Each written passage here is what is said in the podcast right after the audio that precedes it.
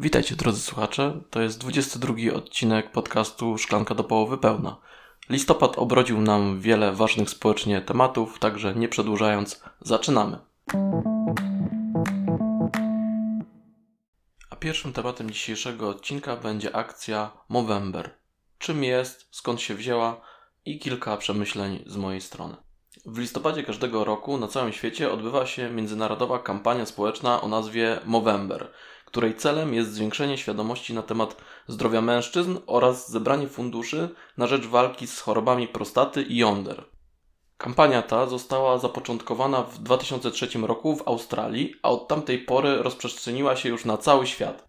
W ramach tej akcji mężczyźni zapuszczają wąsy, aby przyciągnąć uwagę do problemów zdrowotnych, z którymi borykają się na co dzień. W ramach akcji organizowane są różnego rodzaju edukacyjne spotkania i akcje, których celem jest zachęcenie mężczyzn do regularnych badań i dbania o swoje zdrowie. Jest to także doskonała okazja, aby nauczyć się samobadania jąder i tym samym zmniejszyć ryzyko późniejszego wykrycia nowotworu. Nazwa akcji Movember to połączenie dwóch słów mustaż, czyli wąsy, i November, czyli listopad. Przez cały ten miesiąc w wielu polskich miastach prowadzone są różnego rodzaju edukacyjne spotkania i akcje, a ich organizatorzy chcą zachęcić mężczyzn do regularnych badań i dbania o swoje zdrowie, tak żeby podkreślić, jak ważna jest profilaktyka i wczesne wykrywanie chorób nowotworowych. No i teraz, kiedy już wiecie mniej więcej na czym polega ta akcja, mogę powiedzieć kilka słów od siebie. E, otóż po pierwsze, e, co jest bardzo ważne, można badać się samemu. E, faceci, mężczyźni, nie ma co zwlekać, nie ma co czekać, po prostu raz w miesiącu badajmy swoje jajka, żeby mieć pewność, że jesteśmy zdrowi. Po drugie, do lamusa według mnie powinno odejść raz na zawsze postrzeganie macho mężczyzny jako tego, który nie prosi drugiej osoby o pomoc, a jak coś go boli i jest to jakieś, w jakiś sposób wstydliwe, że dotyczy genitaliów, nie wiem, odbytu, jelit i tak dalej, to yy, zmaga się z tym sam ja miałem taką e, sytuację w swojej najbliższej rodzinie i przez to ta osoba później e, zmagała się właśnie z rakiem ilita grubego, więc wiem, jak ważna jest profilaktyka i to, żeby mówić otwartym językiem, że należy się badać i nie należy się niczego wstydzić, a w dzisiejszych czasach ważne jest to, że szybko wykryty taki nowotwór może być w pełni uleczalny. I po trzecie, popieram takie akcje społeczne, które uświadamiają społeczeństwo w kontekście chorób, które szybko wykrywalne, są w pełni wyleczalne i dodatkowo takie akcje y, tępią i przeciwstawiają się szkodliwym stereotypom, które cały czas w społeczeństwie są że faceci muszą być silni, mocni, e, muszą być wysportowani, muszą być niezłomni, muszą pracować po 20 godzin na dobę i nikogo nie pytać o radę, nikogo nie, nie domagać się od nikogo żadnej pomocy, tylko wszystko muszą robić sami, a jeżeli coś ich boli, to po prostu trzeba zagryźć zęby. Otóż nie. Trzeba się badać regularnie, trzeba prosić o pomoc, jeżeli się ma z czymś problem, czy to fizyczny, czy psychiczny i po prostu nie ma co zwlekać, bo im szybciej sobie poradzimy z takim problemem, y, czy to fizycznym, czy psychicznym, tym lepiej dla nas. A drugim tematem, mega na czasie, no bo to jest okres teraz, kiedy właśnie nagrywam, jest Black Friday, Black Weeks, Black Month, Cyber Monday i tego typu promocje. Black Friday to jest dzień, w którym sklepy oferują swoim klientom niby atrakcyjne rabaty i promocje. Święto to wywodzi się ze Stanów Zjednoczonych, gdzie jest ono przedłużeniem długiego weekendu po święcie dziękczynienia i doskonałą okazją do zakupów w znacznie niższych cenach. W Polsce Black Friday jest obchodzony od kilku lat i zyskuje coraz większą popularność. W Stanach Zjednoczonych Black Friday jest coraz bardziej zauważalny w sklepach stacjonarnych, tego dnia bowiem Amerykanie spędzają w wielkich centrach handlowych nawet całe dnie oraz czekają na otwarcie sklepów od wczesnych godzin porannych. W Polsce Black Friday jest bardziej popularny w strefie online, gdzie zakupy możemy zrobić zawsze. Najwcześniejsze dowody na wyrażenie Czarny Piątek pochodzą z Filadelfii. W 1961 roku policja z Filadelfii i Rochester użyła tego terminu do określenia i opisania tłumu ludzi oraz korków powstałych na skutek rozpoczęcia przedświątecznych zakupów przez ludność Stanów Zjednoczonych. W Polsce natomiast Black Friday nie przyjął się tak bardzo jak w Stanach. Promocje na Black Friday od lat są przeciętne, powstają nawet strony, które pokazują, że tak naprawdę ceny nie spadają. Co więcej, przestajemy skupiać się na konkretnym piątku, a rozwlekamy to na kilka dni. Nic w tym dziwnego, że w Polsce to dzień jak każdy inny. Dlatego u nas mamy coraz więcej inicjatyw nazywanych Black Week czy festiwali promocji trwających cały tydzień właśnie. Cyber Monday to z kolei termin marketingowy dla transakcji e-commerce, które odbywają się w poniedziałek po święcie dziękczynienia w Stanach Zjednoczonych, ale także na całym świecie. Został on stworzony przez sprzedawców, aby zachęcić ludzi do zakupów online. Termin ten został wymyślony przez Ellen Davis z National Retail Federation i Scotta Silvermana w 2005 roku. Święto Cyber Monday ma miejsce w poniedziałek po święcie dziękczynienia. Data ta wypada między 26 listopada a 2 grudnia w zależności od roku. Cyber Monday stał się internetowym odpowiednikiem Black Friday i oferuje sposób dla mniejszych stron internetowych z detalami, aby konkurować z tymi większymi sieciami sklepowymi.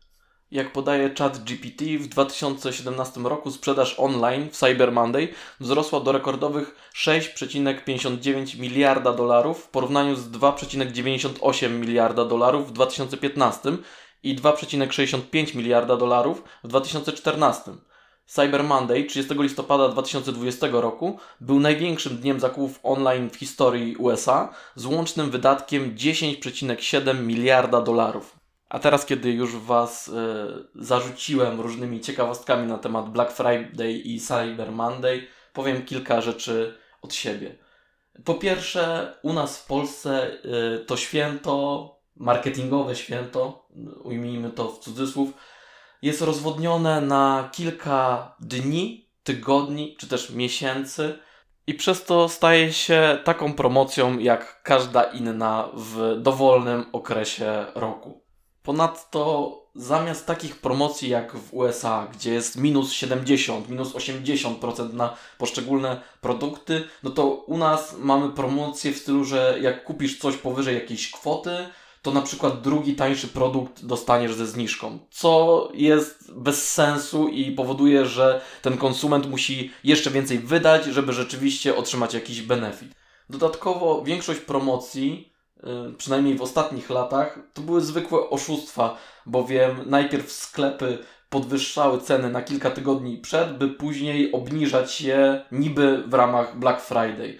No i chociaż UOKiK stara się z tym walczyć, Mamy przecież te oznaczenia, przynajmniej w sklepach elektronicznych, że jest to cena tam 30 dni przed, przed obniżką, więc wiemy ile e, dany produkt kosztował przez te ostatnie 30 dni. No to przecież można to w prosty sposób obejść, że kilkanaście tygodni, czy tam 31, 32 dni przed y, tą obniżką nagle jest wzrost tej ceny. Także y, niestety, mimo pewnych obwarowań prawnych, dalej y, w Polsce konsumenci są wprowadzani w błąd. Kolejnym takim dużym minusem, przynajmniej dla mnie, jako dla gadżeciarza, który w tym Black Friday i Cyber Monday upatruje szansy, żeby sobie kupić y, jakąś super elektronikę najnowszej generacji w super cenach, jest to, że właśnie ta rzeczona elektronika jest w tym okresie przedświątecznym, w tym e, okresie, kiedy jest Black Friday i te inne tego rodzaju promocje, no w ogóle nie jest obniżana o tyle, ile my, konsumenci, byśmy chcieli, bo to są jakieś obniżki o 10, o 20%, gdzie tak naprawdę my cały rok czekamy, żeby to było, nie wiem, minus 50, minus 70%, no wtedy to ma dla nas, maniaków takich elektronicznych, sens, bo te promocje E, dotyczą e, właśnie w tych elektronicznych rzeczach, dotyczą e, przedmiotów, które są warte kilkaset lub nawet kilka tysięcy złotych, więc my czekamy na to, żeby ta obniżka była realna, a nie symboliczna. Następną bolączką tych promocji jest to, co już mówiłem wcześniej, ale podkreślę to jeszcze raz. Te promocje, w związku z tym, że są rozwadniane i przedłużane w nieskończoność, są nieodróżnialne od innych, które są po prostu na co dzień. I dodatkowo te promocje są nieproporcjonalne do wartości produktów. Jeżeli chcę kupić sobie pralkę, która kosztuje 2000 i ona jest obniżona o 200 zł, no to po co mi jest ta, taka obniżka? Ja jako konsument e, żądam tego, żeby w takie dni jak Black Friday, jak jakieś takie przedświąteczne e, promocje, żeby te e, promocje były proporcjonalne do wartości produktu. Jeżeli produkt kosztuje kilka tysięcy, to ja chcę, żeby te, ta y, promocja wynosiła kilkaset złotych, a nie jakieś tam symboliczne pieniądze, bo to w ogóle się mija z celem. I na koniec kilka takich gorzkich refleksji e, zaraz po tym, jak właśnie w rzeczony Black Friday miałem okazję widzieć tłumy ludzi, które kupowały stacjonarnie w sklepach, mimo że te promocje były po prostu żadne lub bardzo znikomej jakości. No słuchajcie, moi drodzy i moje drogie, w galerii w Szczecinie była masa ludzi i to w sobotę od wczesnych y, godzin porannych, tak jak miałem okazję widzieć, w przeróżnych sklepach. Czy to sklepach z ciuchami, z elektroniką, z jakimiś rzeczami domowymi, w spożywce. Wszędzie po prostu tłumy ludzi. I nie wiem na ile to jest związane z samym Black Friday, a na ile z tym, że no niestety mamy te nieszczęsne e, niedziele handlowe i po prostu nie możemy, jak normalny człowiek, który cały tydzień pracuje, nie możemy pójść w spokoju y, w niedzielę na zakupy, tylko musimy y, korzystać z jakichś tam żabek czy innych y, stacji benzynowych, żeby kupić sobie, nie wiem, świeże pieczywo chociażby. Więc no nie wiem, czy to było związane z tym, że w niedzielę nie można sobie pozwolić na zakupy, czy to z samym Black Friday, natomiast tych ludzi było bardzo, bardzo dużo. Kolejna moja refleksja dotyczy tego, jakie rzeczy w ogóle kupujemy w trakcie takich promocji. Są to rzeczy niepotrzebne, kupowane w wielopakach, bo dopiero wtedy ta promocja się liczy, albo kupowane powyżej wartości, którą chcielibyśmy w ogóle wydać, kwoty, którą chcielibyśmy wydać na e, te przedmioty, bo tylko wtedy liczy się ta promocja. Następne moje przemyślenie jest takie, że często kupujemy rzeczy nowe, mimo że te stare są ciągle niezniszczone albo łatwo można je naprawić. I robimy to ze względu na nasze lenistwo, na jakąś panującą modę lub wszechogarniający konsumpcjonizm. A ostatnim tematem dzisiejszego odcinka będzie sport, niemalże nasz polski sport narodowy, gdyby nie nieszczęsna piłka nożna, który nieodżałowanie kojarzy mi się właśnie z początkiem zimy i całym okresem, kiedy pada śnieg i myślimy sobie już o nowym roku.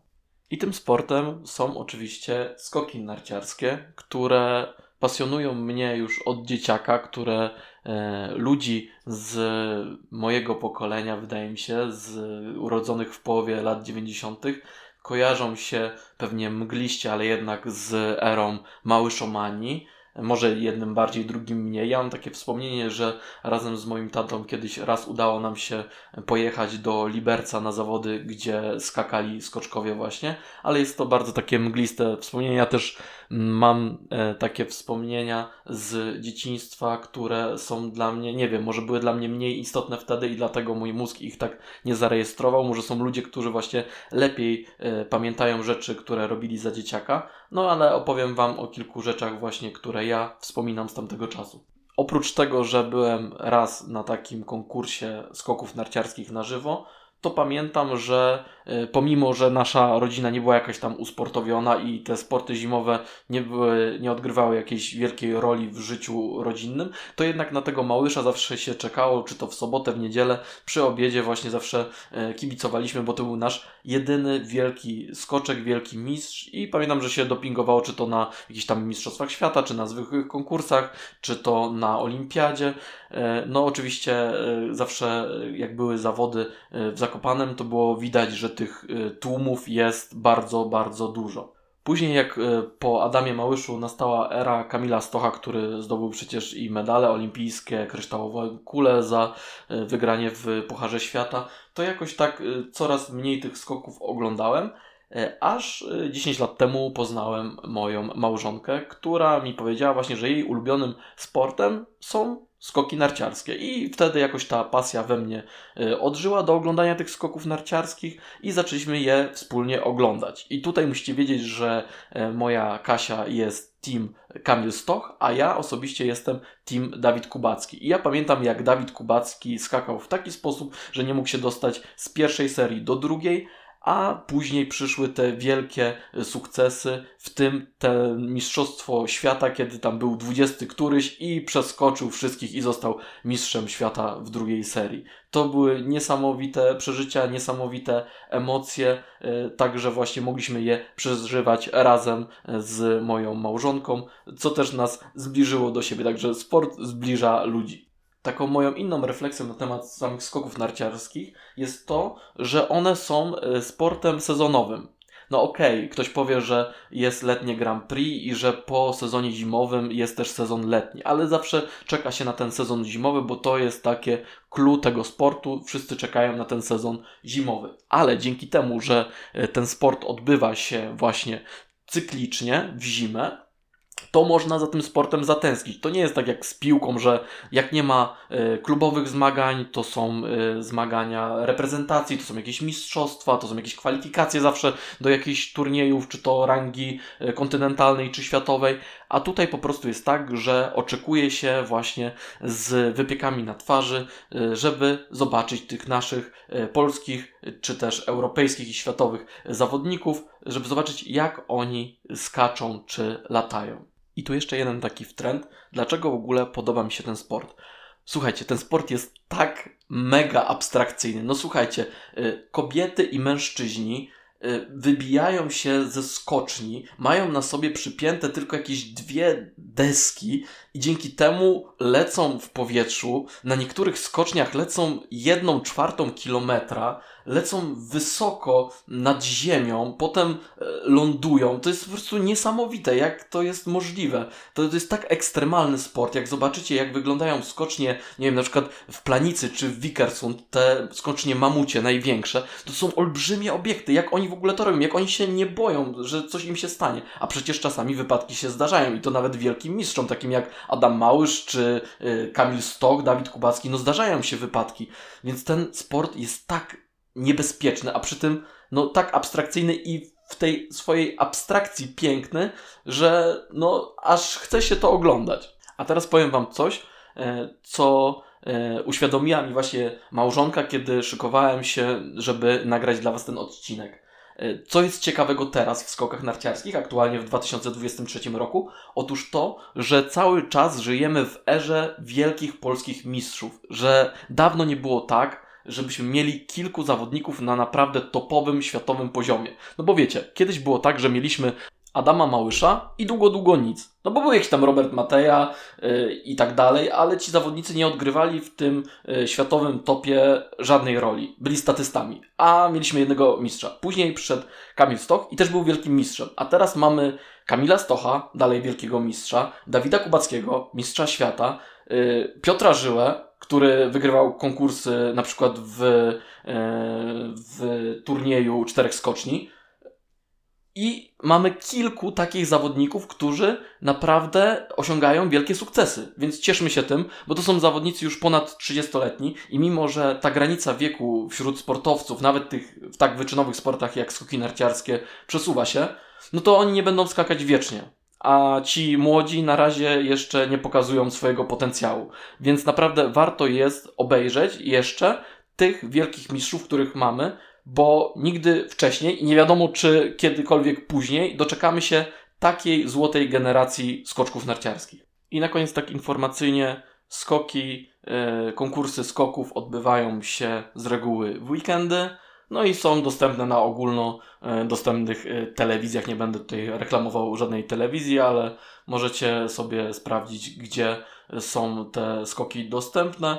Także zachęcam, jest to świetna rozrywka, można dopingować swoich e, faworytów, można nawet zagrać w jakichś tam menadżerów fantazy skoków narciarskich i sobie popatrzeć e, jak e, którzy poszczególni zawodnicy zdobywają punkty i porywalizować sobie ze znajomymi. Także to jest też coś ciekawego i coś, co urozmaica tą rywalizację tych naszych wielkich sportowców i zachęcam Was do tego, żeby kibicować w tym sezonie 2023-2024 polskim skoczkom narciarskim. I to by było na tyle w 22 odcinku podcastu Szklanka do połowy pełna. Należy Wam się tutaj mały disclaimer, czemu nie było odcinka w zeszłym tygodniu. Otóż y, no, zaczęła się zima, a z zimą dopadło mnie zimowe choróbsko. No i niestety musiałem nawet w pracy odpuścić i parę dni się zregenerować w domu, także no jeszcze słychać to trochę po moim nosowym głosie, ale jest już ze mną coraz lepiej, także mam nadzieję, że już od przyszłego tygodnia będą e, regularnie odcinki, tak z początkiem tygodnia, pod koniec weekendu, no i dodatkowe odcinki jakoś tam co jakiś czas też w tej sferze e, kulturalnej. Cały czas działam, żeby niedługo już e, stworzyć odcinki, w których będę przeprowadzał wywiady z różnymi ludźmi, także czekajcie cierpliwie, te odcinki na pewno niedługo na kanale się znajdą. Także dziękuję Wam za to, że cierpliwie czekaliście na ten odcinek. Zapraszam Was do y, przeczytania mojego opowiadania. Zabrakło 10 sekund na WordPressie.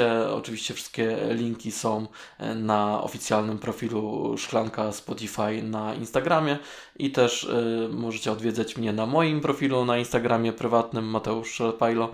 Także tam też możecie się dowiedzieć co nieco o tym moim podcaście.